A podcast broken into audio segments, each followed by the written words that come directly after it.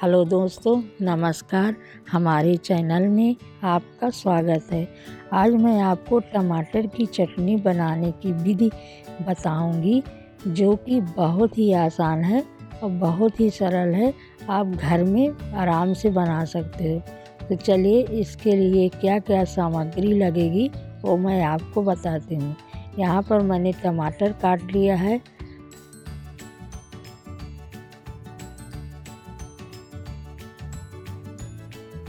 अब हम गैस को जलाते हैं, किचन में चलते हैं,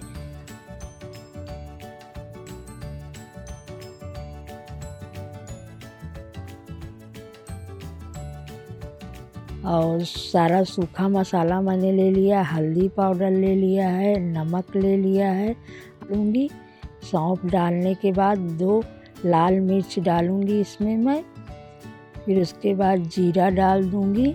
और थोड़ा सा मैं इसमें करायल डालूँगी।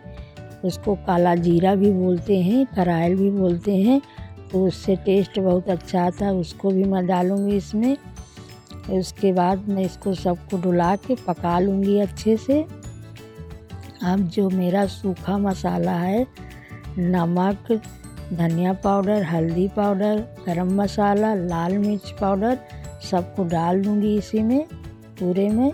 और मिला दूँगी अच्छे से और इसको मसाला को अच्छे से तेल में भून दूँगी। अब इसके बाद मैं इसमें कटा टमाटर डालूँगी। ये टमाटर मैंने पहले से धो के काट के रख दिया था। इसको भी मैं इसी में डाल दूँगी और करछुल की मदद से इसको मैं डुला दूँगी। ऐसे करके डुला दूँगी। अब इसको मैं थोड़ी देर के लिए ढक के रखूँगी। पकने के लिए ताकि टमाटर हमारा अच्छे से गल जाए। अब इसको हम ढक देंगे।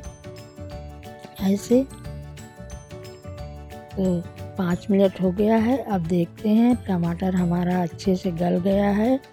अब इसमें हम खट्टी मीठी चटनी बनाएँगे। इसको डुला देंगे थोड़ा सा तो इसमें मैं गुड़ डालूँगी।